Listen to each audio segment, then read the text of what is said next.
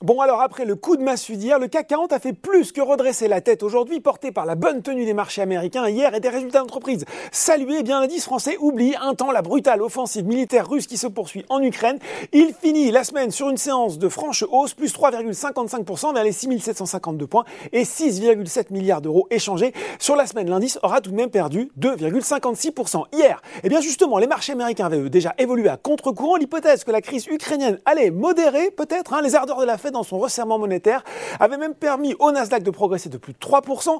Aujourd'hui, le Dow Jones gagne 1,8% à 17h45 vers les 33 832 points, alors que le Nasdaq gagne 1% vers les 13 611 points. Sur le marché français, on a assisté à de franches progressions, logiques. Hein. Forcément, la guerre en Ukraine continue à porter les cours des matières premières, ce qui bénéficie à des valeurs comme Valourec, Eramet, ArcelorMittal qui gagnent 10%. Valourec progresse même de près de 26% alors que le spécialiste des tubes sans soudure a renoué avec les bénéfices en 2021 40 millions d'euros contre une perte de 1,2 milliard en 2020. Toujours sur le SBF 120, Solution 30 et Ipsos sont bien orientés.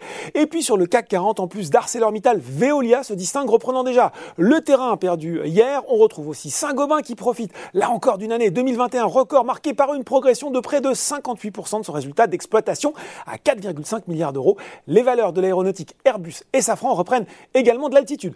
Peu de valeurs en baisse, logiquement elles ne sont que 7 sur le SBF 120, mais Quelques sorties de route quand même. Casino est resté dans les rayons aujourd'hui et chute de 12,3%.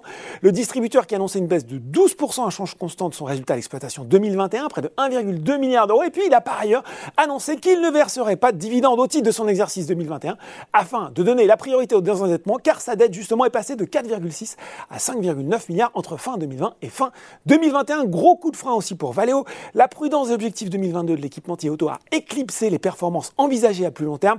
Pour l'année en cours qu'il annonce difficile, eh bien Valeo vise une marge d'exploitation euh, brute comprise entre 11,8 et 12,3% en baisse par rapport aux 13,4% de 2021. Puis ça se replie aussi pour Technip Energy, le groupe parapétrolier qui a assuré que la continuité de ses opérations n'était pas affectée par l'offensive russe en Ukraine. Sur le CAC 40, seul Worldline est dans le rouge. Voilà, c'est tout pour ce soir. N'oubliez pas tout le reste de l'actu éco et finance et sur Boursorama. Bon week-end.